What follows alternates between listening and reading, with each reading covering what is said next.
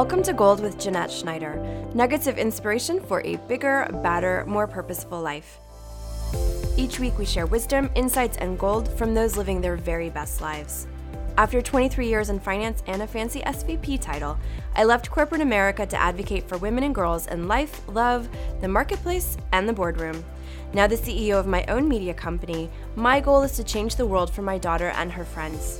My first book, Lore Harnessing Your Past to Create Your Future, dropped this fall and is based on what women wish they would have known when they were girls.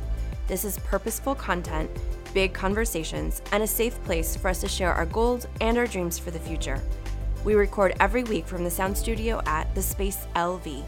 Josh Dittmer is the host of the Live More, Regret Less podcast, and I've been so fortunate to find him in my podcasting journey. We had an incredible conversation on his podcast about the duality of femininity versus masculinity, and I finally found a guy who could talk the importance of rites of passage and how we view boys. Josh digs into the natural initiation he went through that moved him from boy to man, the emotional wounds he dealt with head on, and the desire to learn from elders. We talk physicality meets emotion and a desire to grow into yourself. He harnesses his incredible energy and the own deep work he's done and coaches men on the transition from boyhood to manhood, influence, success, direction, self reliance, and responsibility for your own reality. He is my new favorite Aussie. Let's dig in.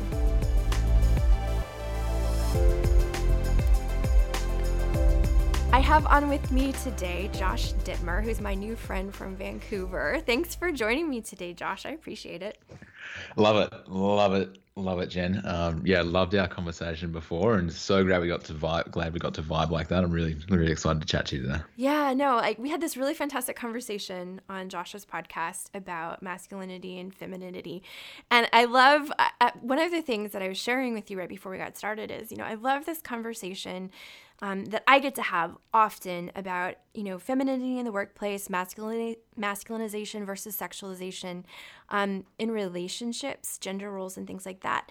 But one of the things that I worry about is that in some ways, especially because of the Me Too movement, that we're not correctly honoring and supporting supporting boys and men who just want to like live their best lives. And I know that you um, have men's groups that you lead, and we've talked a lot about some of the work that you've done, um, rites of initiation, and these these you know ways of of relating to the world that I don't want to get left behind. So I really wanted to dig in with you and kind of ask you about your story and how you got to a place where you decided you wanted to work with men and and how you feel about kind of where we are today um, in our society where we're having a lot of conversations about masculinity and femininity coming together.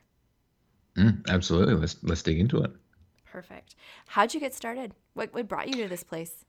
Uh, yeah, it's like as for most guys, it definitely came and began uh, from a wound.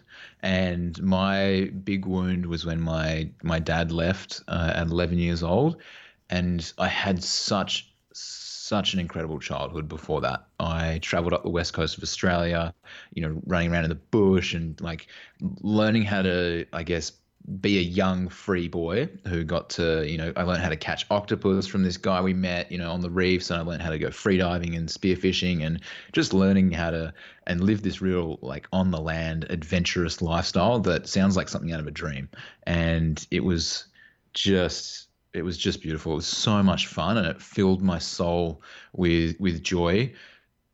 And then it all came to a shuddering halt when my dad, you know, had an affair with my mom, and uh, he practically just disappeared.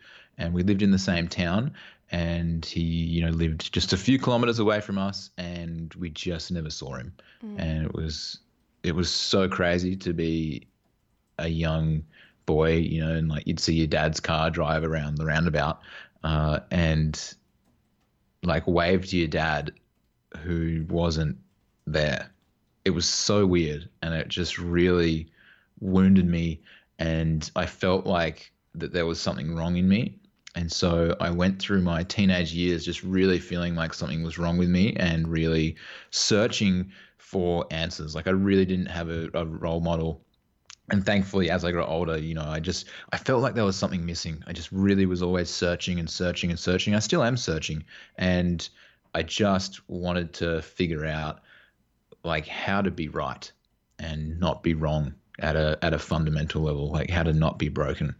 And it was thankfully through uh, my mom actually exposed me to like personal development work. She went and did this workshop and like a weekend sort of Tony Robbins esque style thing, and I didn't want to go. My brother didn't want to go, and mum kept nagging us to go, go, go, go, go. And we finally went, and uh, I was 18, I think. My brother was 17, and there was a lot of tears, a lot of emotion. And it was the first time that I took off this mask of the perfect golden boy that I'd put over my face. Mm-hmm. And that's really where it all started. But from there, I just was still searching, feeling like something was missing. And I started to dwell into men's work and you know finding male mentors and things like that. And it, it all came from this guy called Elliott Hulse um, who was like a YouTuber. He was a strong man and he would just tell young men to just do the thing that you're afraid to do. He was like breathe into your balls like feel your masculinity and just go and do it. Mm-hmm. and as a 16 year old in your room you're like all right like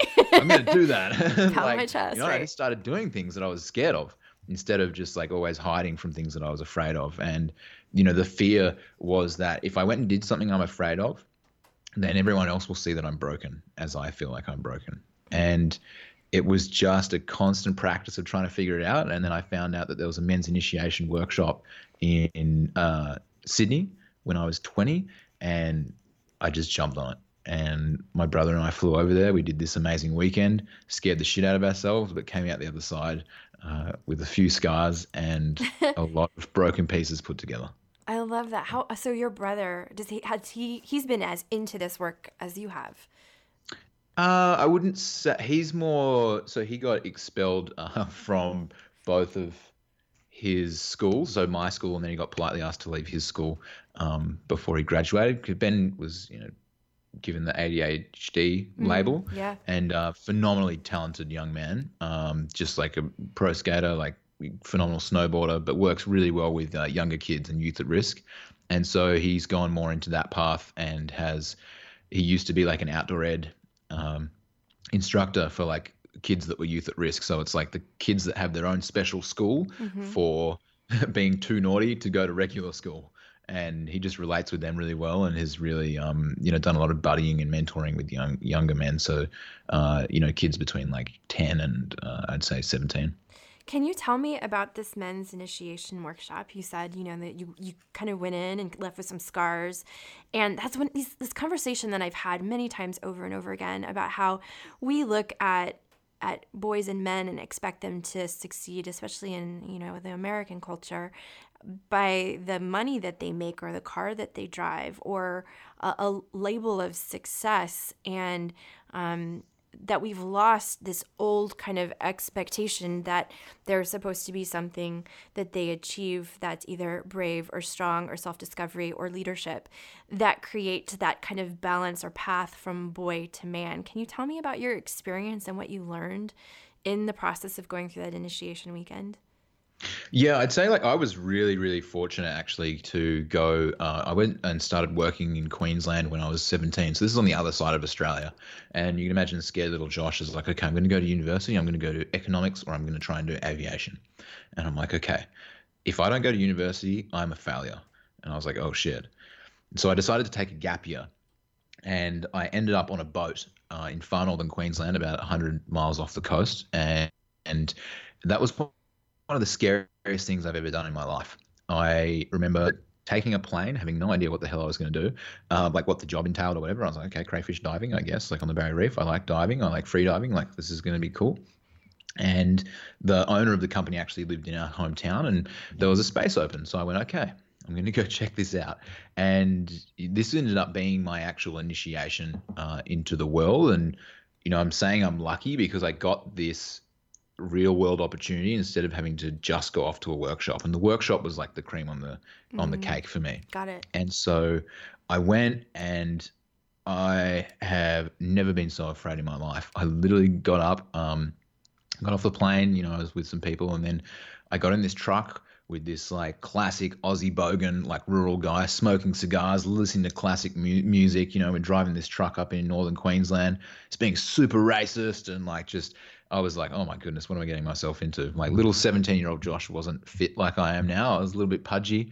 And um, I was like, oh, what if? What I wonder what everyone's going to think of me when I get there. I was like, okay, how do I, how do I introduce myself? Should I? Am I Josh? Who am I? Like, and I was like, oh, am I Dittmer? Like, because that's what my friends used to call me at school. I was like, shit, okay, what do I say? I was like, fuck, and I was like, oh my goodness. And so I had to get up at four o'clock in the morning because what happens is the boat comes in and unloads all of these crayfish that are alive. They get on the truck and then they go flown to China. And so I had to get up at four o'clock in the morning in the dark and wait for this boat to come in and unload this crayfish with all these burly men and then jump on this boat and apparently go out to sea for two weeks or you know the rest of the year and i was thinking oh my god like what the hell have i got myself into so all these men come off we're unloading crayfish and you know doing all this stuff and i'm sweaty it's hot like northern queensland like hot it's like mexico hot for you guys and everyone gets off the boat and because the boat is in for four hours everyone's between the ages of like 18 19 to like 25 and there's about 14 of us. And everyone gets off the boat to go up to the top pub. And we're in uh, Cooktown in northern Queensland, so there's about 100, 200 people there. And they all go to the top pub. And it's called the top pub because it's the pub on the top of the hill, and there's middle pub, and there's the lower pub. And very, very descriptive. Like, yeah. And there's me on the boat. And it's just me. And I was like, shit. I was like, okay, what do I do? And so I just waited there, and everyone comes back to the boat, and they're drunk, and like there's like as we're taking off, like there's a fight that breaks out on the back deck, and the boat starts to take off, and the back. There's a thing called a duckboard, which is like a metal grate that you stand on, and the water can flush through it. That gets caught on the on the dock and rips off, and half of them are cheering, half of them are panicking, and all of the smaller boats that you meant to tie on the back get tied around the buoys and the markers, and people are jumping into like brown water and what brown water means in northern Queensland is crocodile water. Oh. And you oh. don't go swimming in crocodile water. And so there's like half these guys chopping a rope and like someone's having a fight. And I'm just sitting there and I was like, oh my God, what am I doing? And like, I was so afraid. And I, I put on a brave face and I was like, don't be afraid. Like, I was like, okay, I'm afraid, but I got to figure this out. So I go downstairs, you know, everything got sorted out. And I was like, okay, I got to be a bit tough. I was like, I got to be tough. So I, so I go up to this guy who looked like he was in charge, and I said, I said, oi, I was like, where's my bed? And you got to think this guy's probably been out at sea for like four years. He's pretty rough and hard, harder than 17 year old Pudgy Josh. And he looks at me and he just goes, what the fuck do you want? And I was like, oh, uh, so do you know where my bed is? Do you know where I'm sleeping? And he's like, I don't know. He's like, go ask the skipper. He's like, get out of here. And so like finally found the skipper in the wheelhouse and I go up and ask the captain I'm like, hey, hey, uh, Roberto, do you do you know where my bed is? And he's like, oh no, I'm not really sure. Go ask the other guys. And I'm like, oh crap, okay. go down like trying to ask someone to figure it out, and everyone's like, yeah, man. To be honest, like, and everyone's pretty drunk except for me. Like literally everybody on board. And I was like, um, yeah. So so where am I sleeping? And he's like, honestly, man, like we didn't know you were coming. And so they like walk into this storage compartment and there's a sack of potatoes, a sack of onions, and a vacuum cleaner, and they pull it all off. And it used to be an old shower that they put a board through the middle to like you know store more stuff. And there was a little thin mattress, and he's like, "Yeah, man, you can sleep in here." And I was like, "What?" And he's like, "Yeah, this this is you." And I'm like, "What?" And there's no curtain. It's in the middle of the galley, and I'm I remember like after like trying to you know I guess navigate the boat a little bit more and talk to some more people. I was like, "Okay, I better go to bed." And I'm lying in this thing that's about a foot too short, and there's two divots that stick in at my waist, so I can't lie on my back, and I have to lie on my side. And I just remember the, the sound of the engine, and it just, just when you're on a boat, like the whole engine vibrates and the whole boat vibrates, mm-hmm. and so I'm just feeling and hearing this sound of like room, room, room, and my whole body, and I'm just thinking, everyone's mad. I want to go home. This sucks and I can't go home. like with every revolution of the engine, I'm just realizing I'm going further and further and further out to sea. Mm-hmm. And I ended up staying for two years. It was the best two years of my life. Are and you serious? It made me it made me who I am, and it was by far the one of the best experiences I've had in my life. I got to dive on the Barrier Reef every day.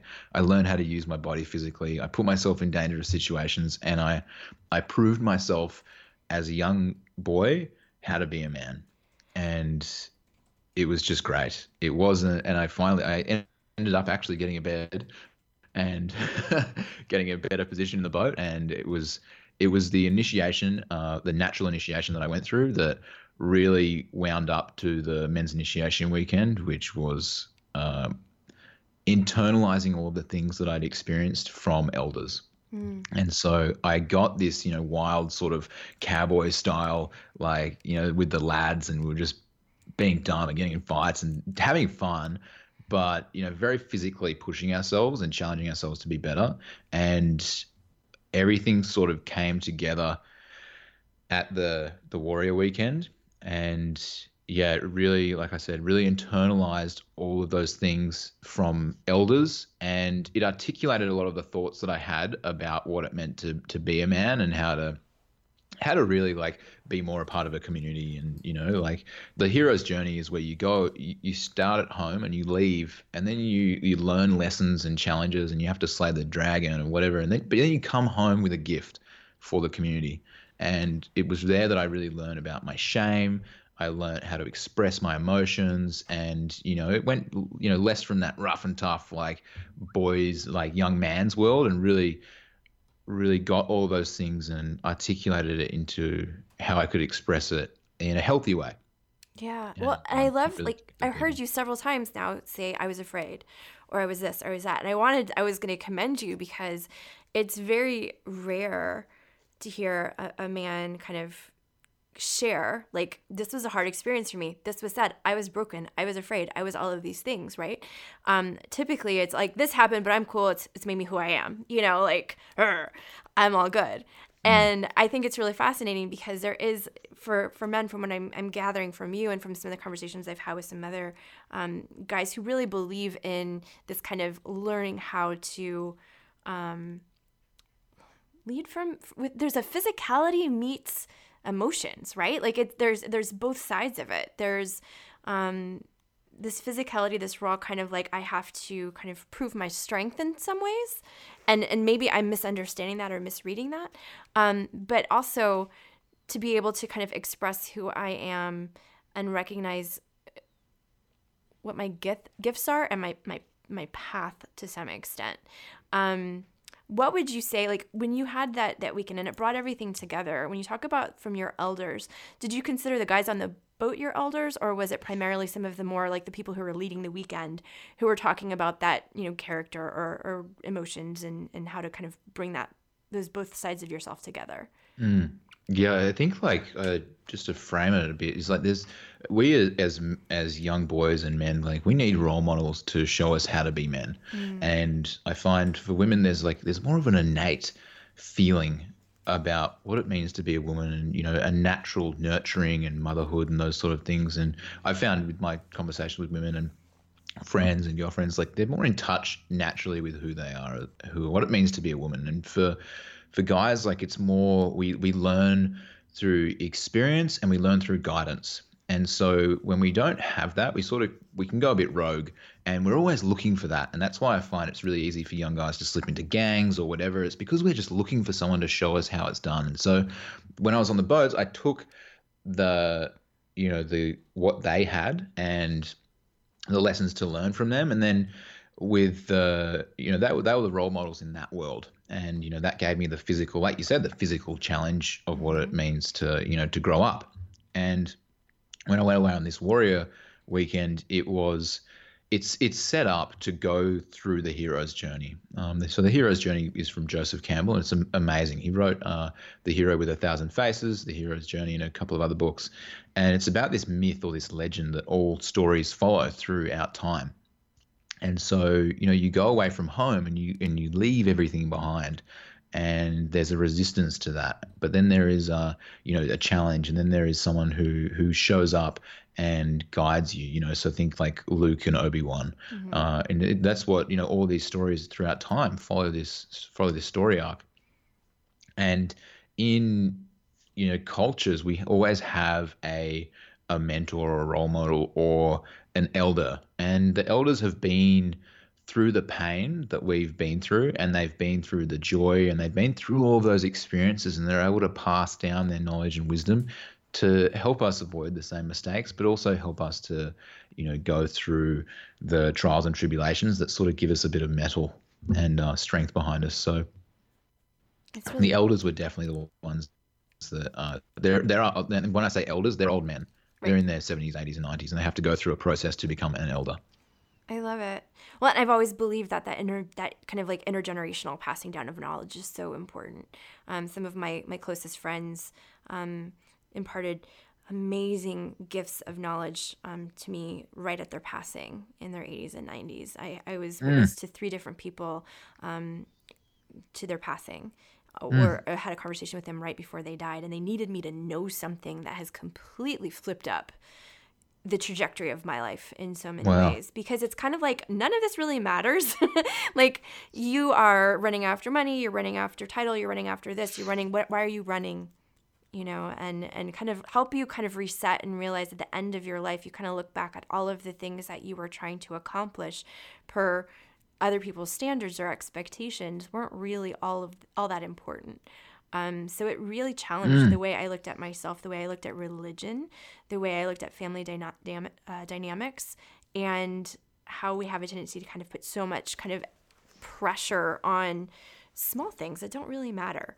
Um, and that was like such a beautiful thing f- for me to have this experience where someone much older than me was kind of guiding me in this kind of loving way and like hey i've accepted the fact that i'm getting ready to leave this earth but i need you to know something and i think that was just like such a blessing and I'm, I'm curious for you because, like, you came out of this and you want to help other men. So, what does it look like when you're working with men?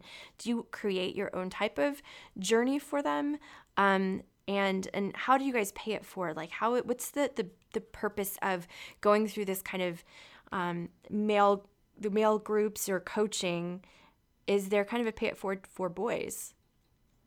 Well, I think the like the whole the whole the environment is to be in a space where it's like just men, mm-hmm. and it allows you to go to these edges of who you are that just aren't acceptable to express in society, and you know sometimes in front of women. Um, so it's like we touch the very depths of our anger and the depths of our you know sadness and, and shame and like the edges of who you are and it allows in my experience, I can only share my experience. It allows me to come back to the world and to my relationship and you know my interactions with women as a man. And instead of there being like in the old, you know, especially like I come from Australia, so I've you know had a fair bit of Aboriginal culture um, imprinted on me, and you know, understanding is like they're they're like they they'll say they'll say there's men's business and there's women's business, and when the men go off and the women go off and they do their thing, then they come back as different pieces of the whole. Mm. And they really fit together, and we're able to bring. You know, I love like talking about our gifts. Like, we're really able to bring our gifts as you know two parts of a whole, rather than being the same. Like, uh, women are attracted to men because they're men, and men are attracted to women because they're women, and we're not attracted to, you know, if you're heterosexual. Like, I'm not attracted to a woman because she's more like a man. Right. Like, and I, I think that that's that's the uh, the essential underlying environment that it really gives you. And there's, you know, it's just it's just different when you're spending time with just guys or or just girls. And I think the the pay it forward is like a natural there's a natural inclination you know it's like once you start to get this in your body like the hap- the my general level of happiness is elevated because i'm i'm learning from older men and, I, and i'm i'm just in more of a a natural cycle of my life mm-hmm. i think and you know we can look back through time and the more healthy cultures have always had these prevalent throughout them and i think that that's a massive piece that's missing is that we just don't have the it's not normal to have this and like now, like just because something is like mass appeal or everywhere doesn't make it normal. And I think you know that's a, a real shift that I had in my thinking is like just because everyone else is doing it doesn't make it normal. Mm-hmm. And I really think that that shifting our perspective around what is healthy and looking at like what are the results that we're getting? Like like uh, who are the who are the people like you and I talked about last time it's like who are the people that have the healthiest relationships that I want to emulate? And it's like if I switched lives with this person would I be happy? Right.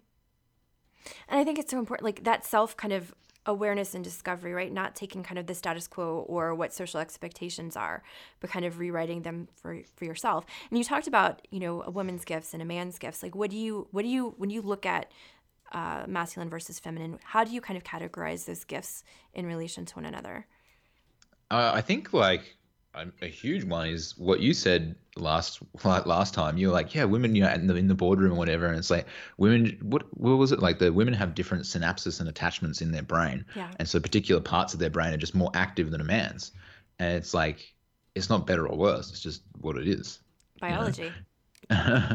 and so and so I think like like for me it's uh f- for me masculinity is like stillness and being able to sit in the emotions of sit and make decisions through emotion uh, instead of being swayed by emotions and you know being being caught up and being able to be like really present. I think the gift of the masculine is presence, and that really allows the the masculine. You know, some people have more masculine and feminine traits. I'm not uh, saying it's man, men and women. I think that, that, you know I've met some men that are more feminine and some women that are more masculine. I think that the presence is really the gift of the masculine and being able to be decisive and you know like uh, you just think about like spring and it's like the the the leaves and the the flowers are all and the the fruits and the nuts there's everything's ejaculating everywhere and everything's moving forward and everything is expanding into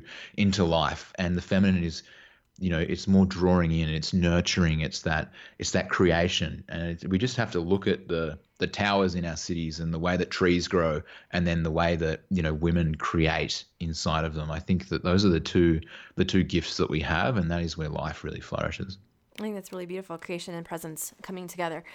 I am curious, I, I am so aware right now of what's happening with the Me Too movement. And I have mixed feelings about it. And we talked about this. So, for me, coming from a finance background, right, like I love the fact that we have women coming forward and sharing their stories. Um, I do worry that it's moved us from a place of concern about um, sexual harassment to one of gender discrimination because guys are now a little bit more afraid to be in spaces with women um, or mentor them because they're afraid of false reporting. Um, and so I, I love that more women are coming forward. I am a little bit concerned though in the course of the Me Too movement and this kind of like girls can, we needed this, right? We needed more girls in positions of power. We need more girls to know that they um, are needed in decision making roles and politics and things like that.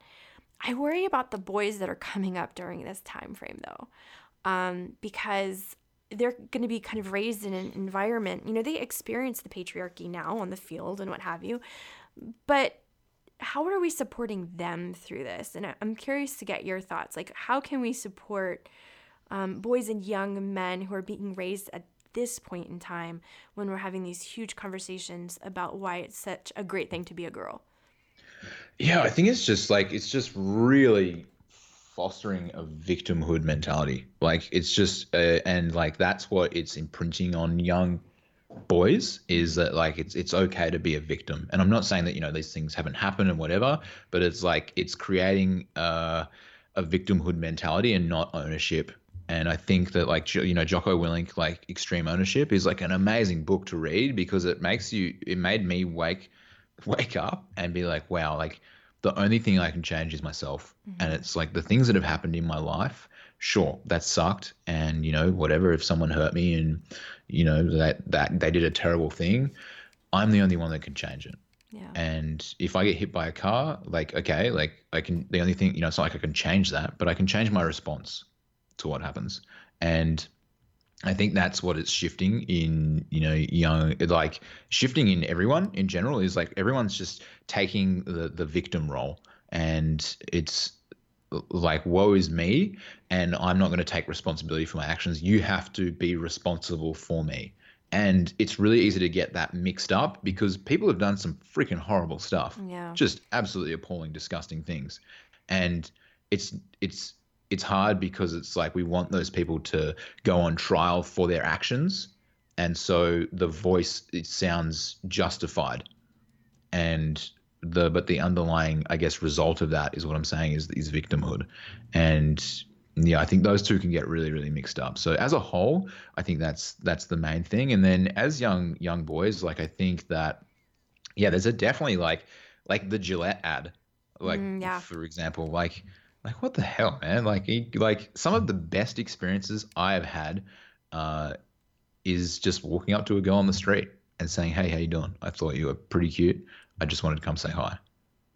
Like I've never had somebody say like, "Oh my god, like you know how to do that." Whoa, man, back off, like safety. And it's like, do you know what I mean? It's it's yeah. like reality check is, is is ridiculous. Do you know what I mean? And it's like, yeah, it, it really gets me worked up because it's like like the, even that in itself that doesn't even have anything to do with boyhood, but it's like teaching boys to walk around the street and be like, "Oh, okay, like I can't talk to girls."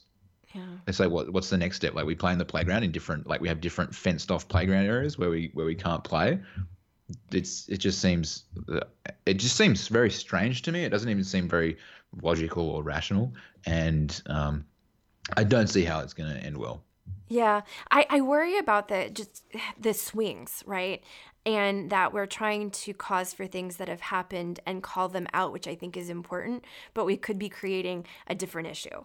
And I think that's what worries me more than anything is that, um, you know, I'm, I'm a woman. i I worry about my safety, and I have had bad situations, but that doesn't mean that I haven't had a cute guy walk up to me and I'm thrilled that he's talking to me. Do you know what I mean? Yeah. So it's like they're, and then what message is that t- is that sending boys or girls? You know, and I think that that's what I worry for. Is I I just worry that we have these just massive swings in either direction, and we don't have a clear playing field as to, to the best way to approach. Mm-hmm. Um, the next generation, right? Rather than having them, and I, have I've thought about this, you know, many times with the stories we tell our kids about, you know, our experiences of lack and what life should look like as they enter enter the workforce or they enter relationships. Um, we always share stories based on the lens that we're looking through. And so, like, I have to really consciously parent my daughter and be like, do I want to shape her worldview based on my bad experiences? Right? Or do I help her become an active learner and a critical thinker to where, you know, she's kind of looking at scenarios and saying like how am, am i going to enter this? Is this person of good character? Am i concerned about my safety? Um, so i think there's a lot of responsibility for for parents right now to help their kids kind of navigate what's what's being kind of thrown out there in response to what's going on in the world I yeah, do. yeah. I think like like for me going forward, like you know, as I'm starting to get more interested in having uh, having kids, and you know, I've surprised myself. I'm like, damn, I'm 25, but I'm like, some of the like happiest people I've had have had you know kids pretty young, and they've like really like when I think about that, you know, I'm not ready for kids right now, but I just, I think about like I'm really focusing on building a community, around a healthy community around yeah. me. And for my child, you know, it takes a village or a tribe to raise a child. It happens anyway. So, what sort of village or tribe do I want to raise my child? And it's definitely not most of the shit that's on YouTube or coming through regular media. And it's like finding people around us that are going to support and build a proper community. I think is is something that's really on the forefront of my mind as I move forward um, into this you know next phase of my life. I love that because I and I say that all the time. You know, when I'm talking to women, I'm like, who are your friends that your child is overhearing? You know, when you're talking to one of your friends and you're sitting around not really paying attention to the, the kids, you know, coloring in the other room or whatever. Like, who are the people that are around your children that are overhearing those conversations? Because you never mm. know what you're building. And in all of the work I've done, um, there's a direct correlation between like a mom's self talk and a daughter's self esteem you know, and you don't even sometimes think of these things. Mm. Um, so I love that. And I think that that's so wise to make sure that the people that you have in your life um, are good examples of yeah. of the way life yeah. should be lived or and you know have, have great thinking um, skills or, or, reasoning skills so that they're also not coming into your child's life with kind of these rigid expectations of the way the world should look. Mm. I and I think dangerous. like with you know to go back to the money thing, it's like when we start when I've started to take more of this perspe- perspective, is like like my responsibility around money, and it's really changed from being a way that I uh, prove myself and mm-hmm. my my status, uh, my social status, um, which I think you know sure, it's it's there, but money is more about like like if I send my kid to daycare or do I want my kid going to regular school? Mm-hmm. It's like I only get to make those choices if I have money. And as a as a young man, it's really changed to being money was just this thing that I was grasping after, and now I just there is a larger purpose behind the acquisition of money. It's more freedom and my responsibility as a man and a, and a provider and and those sort of things. And it's it's it is so much more wholesome and healthy. And I I barely burn. I don't burn out. I don't feel like uh, much of a lack because there's this massive purpose behind me for my future. Instead of just in this never-ending, like grasping at how much money I can gather and like it'll it'll never fulfill me. Um, it's a really you know strong perspective shift, and I think that you know it's really powerful for guys to get this this change because I feel like you said we can get caught up in money being the objective or the success measure. Yeah, absolutely. And I think it's it's all about creating that life uh, that that that purposeful life, right? I believe wholeheartedly mm. in intentional living and making sure that the decisions that we're making aren't because we're feeding. And I, I've gotten really good at knowing when it's my ego or it's intention, right? Like I, I was asked a couple of questions recently by this branding group um, that's helping me with my logos, and they were asking me like, "What do you want to be known for?" And I was like and they threw out all of these things that sounded really good. I'm like, those sound amazing for my ego. And yes, those would be great. but I just want to be a good example of how to live an intentional life. I want people to be like, she did it. She was able to create the life that she wanted and, you know, parent consciously. Um, I want to do that too, as mm. opposed mm. to being like, oh, she built an empire and she had a building named after her, or she had, you know, I don't. That's not of interest to me. Mm. Um, mm. It's more like I want to. I want to spur people to live a better life than they lived yesterday mm. and realize how much power they wield um, in the creation of that life and, and in the mm. creation of all relationships around them. So I think those things are important. I have a couple of questions that I do want to ask you. One of them, um, I want to ask you about your dad. You know, you you were very vulnerable in that conversation, and I truly appreciate that. And I'm curious, has there been any kind of conversation with him or reconciliation in your own mind or heart about the fact that he left when you were younger? yeah, yeah, there has been um, definitely. I'll share, share a bit of pretext to like the the situation. So, um, so after after Dad left, Mum became like very very intense in our lives, and she she used to. So we, my brother and I were really naughty. Um, I was like I got away with more because I was sneakier. Ben wasn't so sneaky, and so he got in trouble a lot more. So um, shout out to Ben for taking the blame for most of it. but uh, they're um like my friends used to call her. My mum's name is Diane, and um, love you, mum. And they used to call her Detective Di because oh. she would snoop around and like she would always figure. You know, she she had this wound, and so she felt like she had to do the same for us, or that we would leave her. You know, like there was always something wrong. Mm-hmm. And what she used to do is she used to she would wait until we were you know flying down the highway uh, doing 90 k's or 110 kilometers an hour and then she would confront us on an issue when there was no escape. And and it was terrible and i hated it. And it was like it was so there was no escape ever. And you're like oh no mom's gonna like say something and i can't just jump out of this flying car. You're like i'm ditching.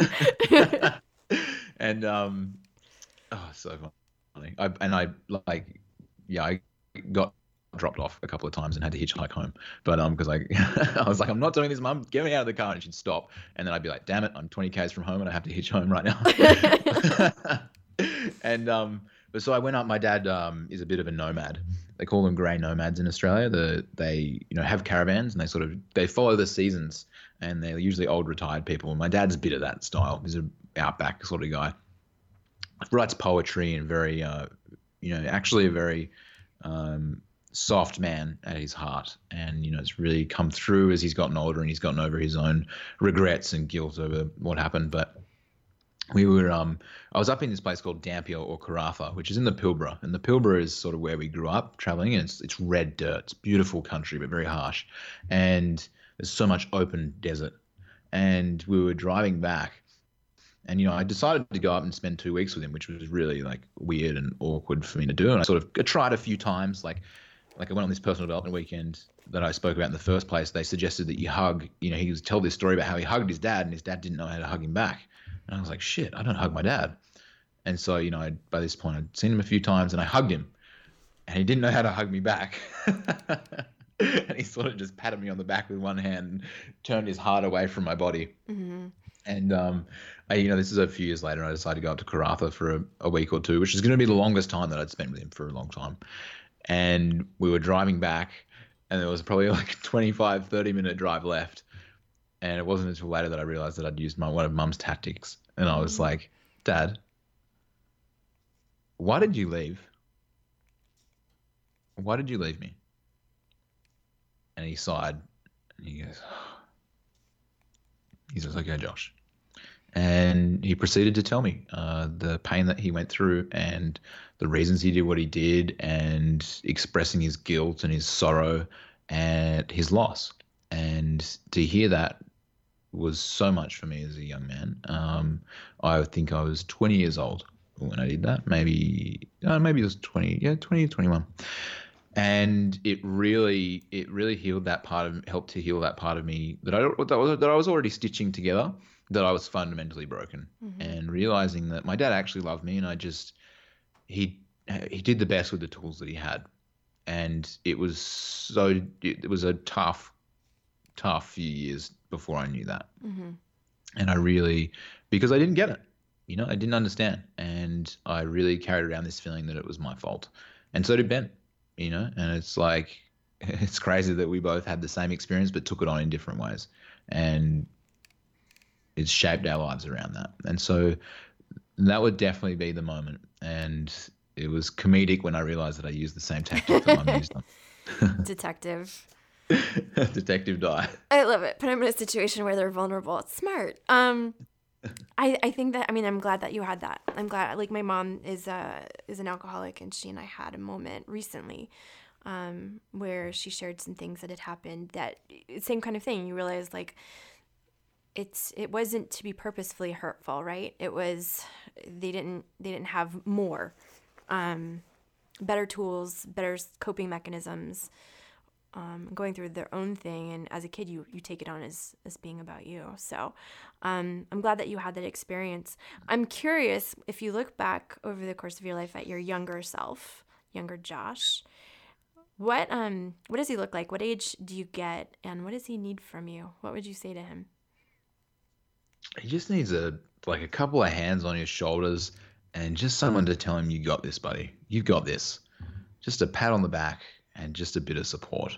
Mm. And I I really have built up this armor around um around that, you know, through my since then to be like I've got this. Like I've I I am I can do this myself. I don't need anyone else and I can't open up to anybody else because I have to have this and no one else has got my back. Mm-hmm. And just to know someone had my back and be like, you got this, buddy yeah would would have just oh it softens me just thinking about it I yeah I can imagine I think was, I I created a story myself that it was like I, I kind of go out life alone you know mm. and everything is like a journey alone and like that I mean it, it would bring such comfort That's really beautiful. If you were leaving this earth and you could leave behind one gold nugget of wisdom or inspiration, something that you'd want some people to know, something that's from your own life experience, what would it be?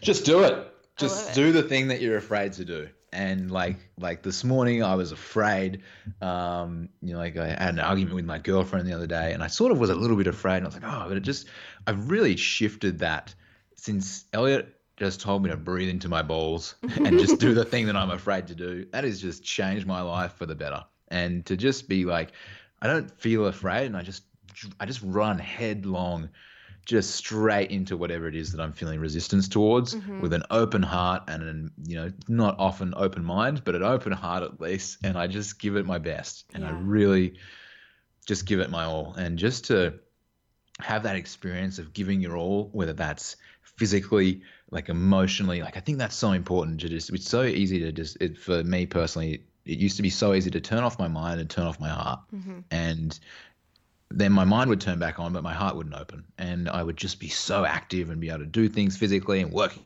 out and running around and doing businessy things and whatnot.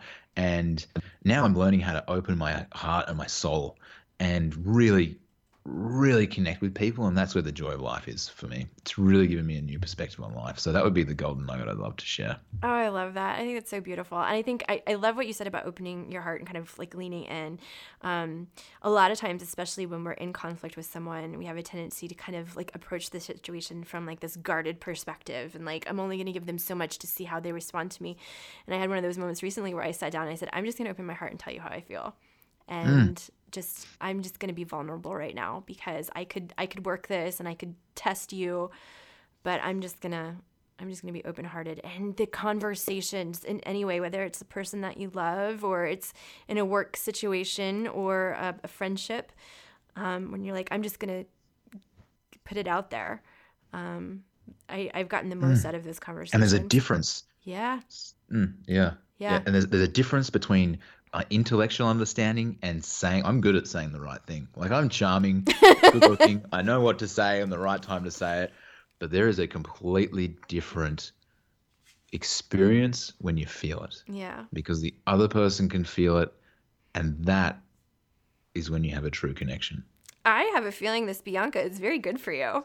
Fuck, tell me about it. um, Josh shared with me um, his girlfriend Bianca some of his stories and lessons he's learned through her in his podcast, and I just I, I can feel her presence every time you and I communicate. So I feel like she's really good for you. She's next level. So I hope at some point in time you guys make it to Vegas. Vegas, I get to meet you in person and meet Bianca, and I'm just so thankful that you were willing to open up and be vulnerable and talk to me about the masculine. I know the feminine, but to have someone kind of walk through it with me, I'm so appreciative. And I know people will get a lot out of this. So thank you for that.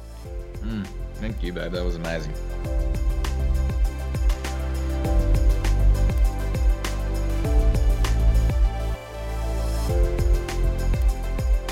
Thank you so much for joining me today. I love Josh's clear direction. Boys need role models to show us how to be men. We learn through experience and we learn through guidance. I appreciate his emotional honesty and the space he takes up in the world. Josh, you have a voice and a platform that is very needed. I can't wait to see what you do with it. You can find Josh on IG at the Josh Dittmer or his website joshdittmer.com. Josh and I talk about doing deep work to uncover your messaging, which is the cardinal point of my new book, Lore Harnessing Your Past to Create Your Future. Get into the work with me. Lore is available now on Amazon and BarnesandNoble.com. As always, please subscribe to this podcast, leave a review, and don't forget to share with your friends. I'm always interested in content that uplifts, so if you have things you'd like to hear about, please share them with me in the comments. You can also find me on Instagram at ms.jeanetteschneider or Twitter at msjwrites. If you want some help moving toward that intentional life, join me every week on my intention setting journey. I'm inviting you, totally free, from my heart to your inbox. Sign up for my love notes at JeanetteSchneider.com, and before you even wake up on Monday mornings, there will be a huge dose of motivation waiting for you. Yes, I will wake you up on Monday morning with intention setting prompts and give you some tips as to what is setting my soul on fire. On Fridays, I'm going to remind you to let go, recharge, and love yourself up with some self care prompts to get present in your downtime. Intentional living is where it's at, y'all. Until next time, in the words of my grandma, love each other every day.